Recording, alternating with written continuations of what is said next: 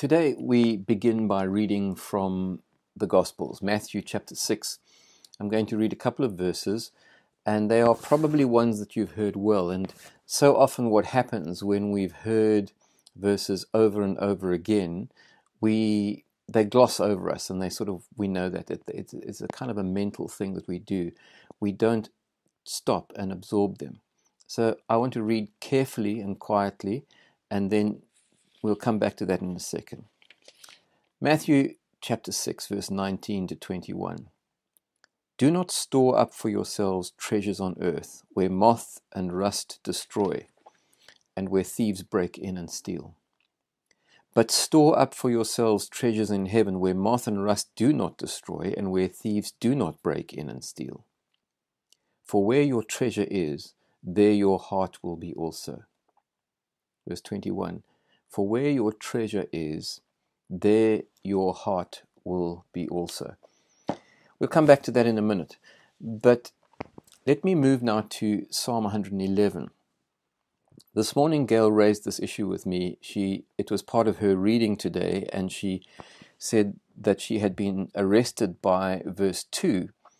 And she read it to me, and I thought that doesn't sound like my translation. So I read mine, mine says this Praise the Lord. I will give thanks to the Lord with all my heart in the company of the upright and in the assembly. Great are the works of the Lord, they are studied by all who delight in them. The translation that Gail was reading said something like this in verse 2 The Lord does great things, those who enjoy them seek them. And I thought that uh, didn't sound particularly right, so I came through to my study and I started to look into it. And the truth is that that word can be translated studied and most of the NIV and the others put that word studied in there. We study these things that God has done. But I actually like the translation that Gail's reading, and it says, The Lord does great things. Yes, no question about that. We're happy with that. Those who enjoy them seek them. Those who enjoy them seek them. And I started playing around with this and thinking about that. Those who enjoy them seek them. How much do we actually enjoy the great things that God does? How much do we actually seek those things, look for them, pursue them with a passion? Now, over the last two weeks, in our small groups on Tuesdays and Wednesdays, and in other opportunities, I've been saying to people, having preached and spoken about the kingdom coming in power and us being as disciples given the authority and the power the same as Jesus had as the gift of the Holy Spirit is given to us as his disciples, as his apprentices, as his ambassadors. That our responsibility is for uh, seeing the kingdom come in the same way that Jesus did. And essentially looking at the great things that he did and the th- things that he said and the way he did things being the template for the way that we do. So that, and the point I was making was that healing and deliverance, the setting free of people from the prisons that encapsulate them, of, of releasing people from the grip that the evil one has on them, uh, whether it's in terms of healing or, or deliverance or anything like that, is part of our responsibility as those who follow after Jesus, his apprentices, his disciples, his ambassadors. And what was interesting and what, what our discussion came around was how, how much do we actually believe that God is doing this or is going to do this with us at this stage? I gave you two examples as I spoke last week, and they were both from my uh, distant past. And as we've discussed this issue of healing and deliverance, it's come up over and over again that so many haven't seen these kind of things happening in their recent history. And I think that goes for me as well. There's been a little bit of this and a little bit of that, but nothing particularly dramatic, nothing particularly that shifts the dial in terms of us seeing stuff that we don't just uh, ordinarily say, well, it could have been this, it could have been that. This unequivocal understanding that something has happened in a moment where we know that it couldn't have been anything other than the power of God. And I think even as we come to pray for those who are sick, or we, we are faced with people who have long standing uh, personal or relational or addiction issues, that there is a kind of, in our hearts, a, a, a, almost an unbelief that we don't really think that this is going to now happen when I pray. And so I think what we've done is we've we've quietly and just surreptitiously stopped praying for things. Or when we do pray, we don't really pray with a sense that this is about to happen, or with any kind of of of um, passion for seeing it happen, because it's tacitly understood that not much of this happens anyway, and we always tend to say, "Well, I'm going to pray for," it. and we add a rider on it, saying but if it doesn't happen, because we almost aren't certain that it will. Now, I've maybe tangled up everything, but you get the gist of what I'm saying. Is that there's almost an, an unbelief, a lack of faith in our prayer, even when we are willing to pray, because this is not part of our normal history at the moment. And that's what I want to address in some ways this morning, just briefly. I think perseverance. And we are called to persevere and to keep going and to keep moving and to keep growing as part of our understanding of our relationship with God. But I think that perseverance is an expression of faith. I think keeping on and keeping at something over a period of time is a way in which we express uh, something of our desire to see it happen, our faith.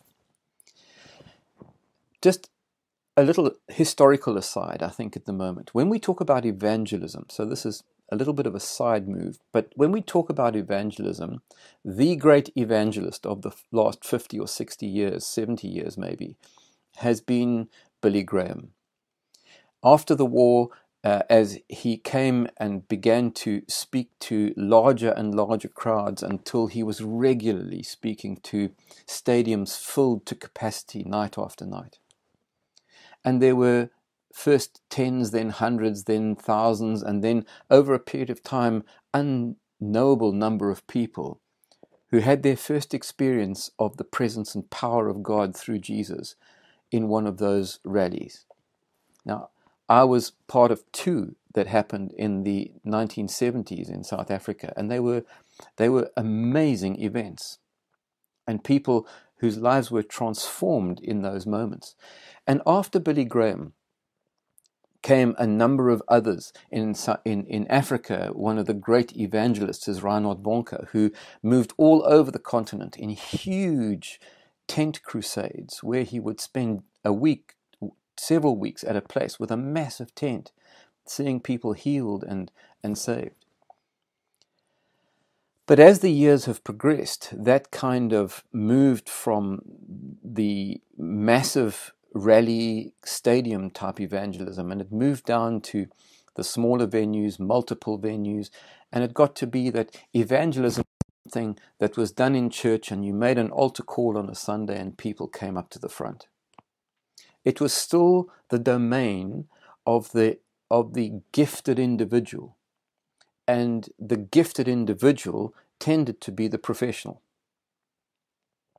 And there's that residual that rem- remains lodged in the, the, the, the psyche, if you like, of the church. Now, the same thing I think has happened with healing. There was uh, there were a number of people, like, say, for example, like Kathryn Kuhlman, who were able to fill stadiums, and the, the miraculous things that happened were remarkable, absolutely remarkable. And again, that moved and shifted as as we moved through the decades to being the gifted man or woman on the platform who everything hinged off. It was they who had the faith or the gift, the professionals, the ones who did this, but not the everybody, the every man, the every woman. Now, I think what God is doing in the church, and I'm absolutely convinced of this, and we see more and more of this, is that the the the the call to evangelism is spreading right across the board. The call to lead people into a faith journey with Jesus is my responsibility and yours. And so we've spoken about neighboring and doing all kinds of other things in terms of evangelism. And the point I'm making with this whole story is that the same is true when it comes to healing and praying for deliverance. It is not the realm of the paid professional, the gifted person, the one who seems to be able to do that well. So, whether we're talking about any of the stuff, we're talking now that God seems to be bringing this to the grassroots level of church life. And not that it's something that happens in church or only in church.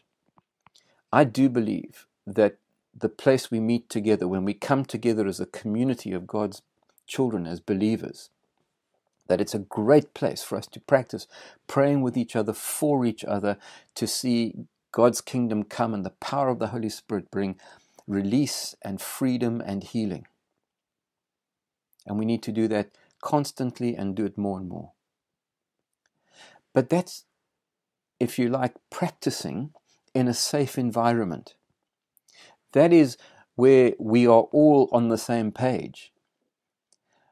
My real desire is to see each of us, you and me, going out and being open to the prompting of God's Spirit, to be attentive and listening to what God has to say to us in the moment, and being willing to risk praying for people in the highways and byways of life. That's how Jesus did it.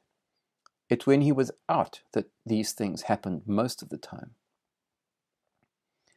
And so, coming back to having spoken about this on Sunday last week and over the last couple of weeks in our small groups, I want to encourage all of us that our responsibility is to see the kingdom come in power. And as we are out in the ordinary business of being who we are on Monday and Tuesday and Wednesday and so on through the whole fabric of our lives, we need to be open and alert to the possibility that God will use us to pray for somebody. And here's the thing I want us to have an expectancy that God will meet us in that moment. Because it's not we who do it. He, he does it through us. And I think this passage from uh, uh, Psalm 111, verse 2, the Lord does great things. That's just a statement. Yes, He does. But then it goes on to say, those who enjoy them seek them. And I think that's why I linked this with perseverance just slightly earlier. How much do we long for this? How much do we desire to see it? How much are we willing to persevere and keep doing this and keep praying until we see the kingdom come in this particular way? The Psalms are full of images of thirst, and I want to just stop for a second. We've looked at this in the past, but I want to just re um, imagine this, if you like. Psalm um, 42, verse 1 and 2.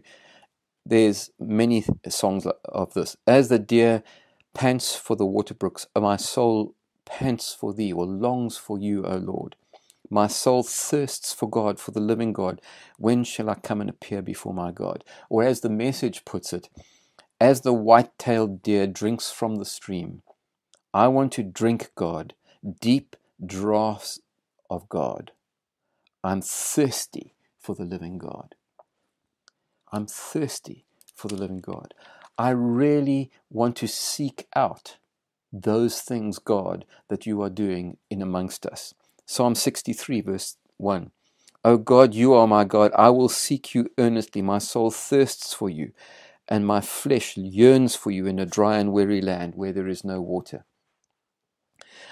Uh, the message again says it like this I've worked up such a hunger and a thirst for God, traveling across a weary desert. And in many respects, you and I have been trailing across a weary desert, a dry land, when it comes to these things in our lives and in our community. And what the psalmist is saying, and I think is part of our prayer at this stage, I've worked up such a hunger and a thirst for God. Psalm, uh, where did I have it here? Psalm 107, verse 9 says this He has satisfied my thirsty soul, and the hungry soul he has filled with good. Now that brings to mind something else that Jesus said in Matthew chapter 5. In the beginning of the Sermon on the Mount, when Jesus starts out this dramatic sermon that he preaches with the Beatitudes, with those things that are uh, those parts of life that will be a blessing to us. In verse um, 6, he says this Blessed are those who hunger and thirst for righteousness, for what is right, for justice, for the kingdom. And then he says, For they will be satisfied, they will be filled, it will be something that sustains them. And he takes the history and the tradition of the, of the psalmists, where this great thirst and hunger for righteousness, and says, You will be filled, it will come to pass. And as we know, when we we look at this whole thing of thirst when we, we, we go back to what we were looking at just recently in John chapter 4, where the woman comes to the well and Jesus says, Give me a drink. And she says, and he says, But if you knew who you were talking to, you would ask me, and I would give you to drink. And she says, But you've got nothing to draw with. He says, But I will give you living water, the stuff that gives life, the stuff that actually sustains you. And then further on in John's Gospel, at the in chapter seven, where it says, On the last and great day of the feast, Jesus stood and he cried out, saying, If any man or woman is thirsty, let them come to me and drink. I want to come back and say again, how thirsty are we? How much do we hunger and thirst for this as part of our lives? Because that's really what this is all about. Do we really want to see this? And so I come back to where I started with Matthew chapter 6 and verse 21. We are to lay up for ourselves treasures in heaven. Not and, and, and here Matthew in his very Jewish way is, is saying the negative and then saying the positive. Do not lay up for yourselves treasures on earth where moth and rust corrupt and where thieves break in and steal, but lay up for yourselves treasures in heaven, where there is no moth and rust, and there is no thief to come and take it away from you. Because where your treasure is, there your heart will be also. Dallas Willard said that everyone has treasures. And I think that's true. We all treasure something or other. Even people who are homeless and have um, just what they can carry often have little treasures that, that they will almost uh, passionately um, protect because it's just their little treasure. We all have treasures that are not necessarily things, but things that we actually uh, value highly. And he says this And what your treasure reveals is the fundamental structure of your soul. It's quite sobering, actually.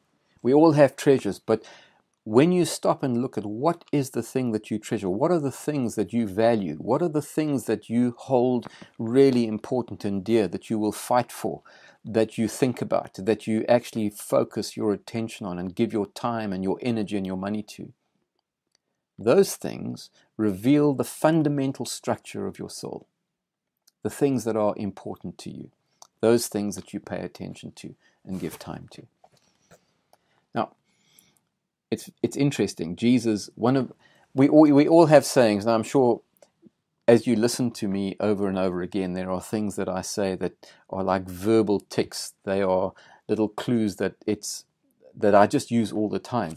And some of the people that we know, like the young people around us, say like everything like this and like that.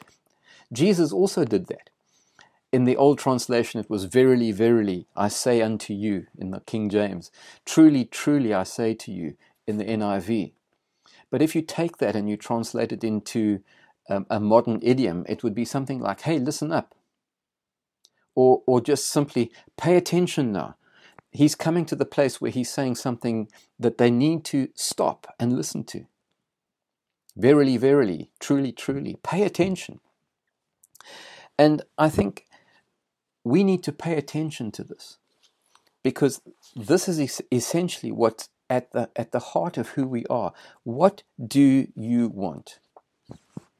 What do you spend your time pursuing? What do you give yourself to? Because it will determine what you receive. It will determine who you become. Where your treasure is, there your heart will be also.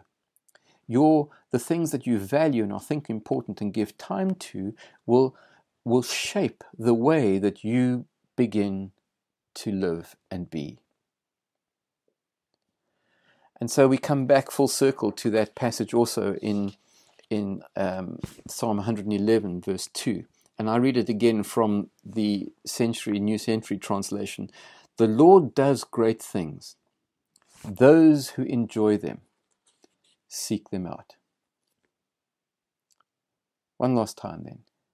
For where your treasure is, there your heart will be also.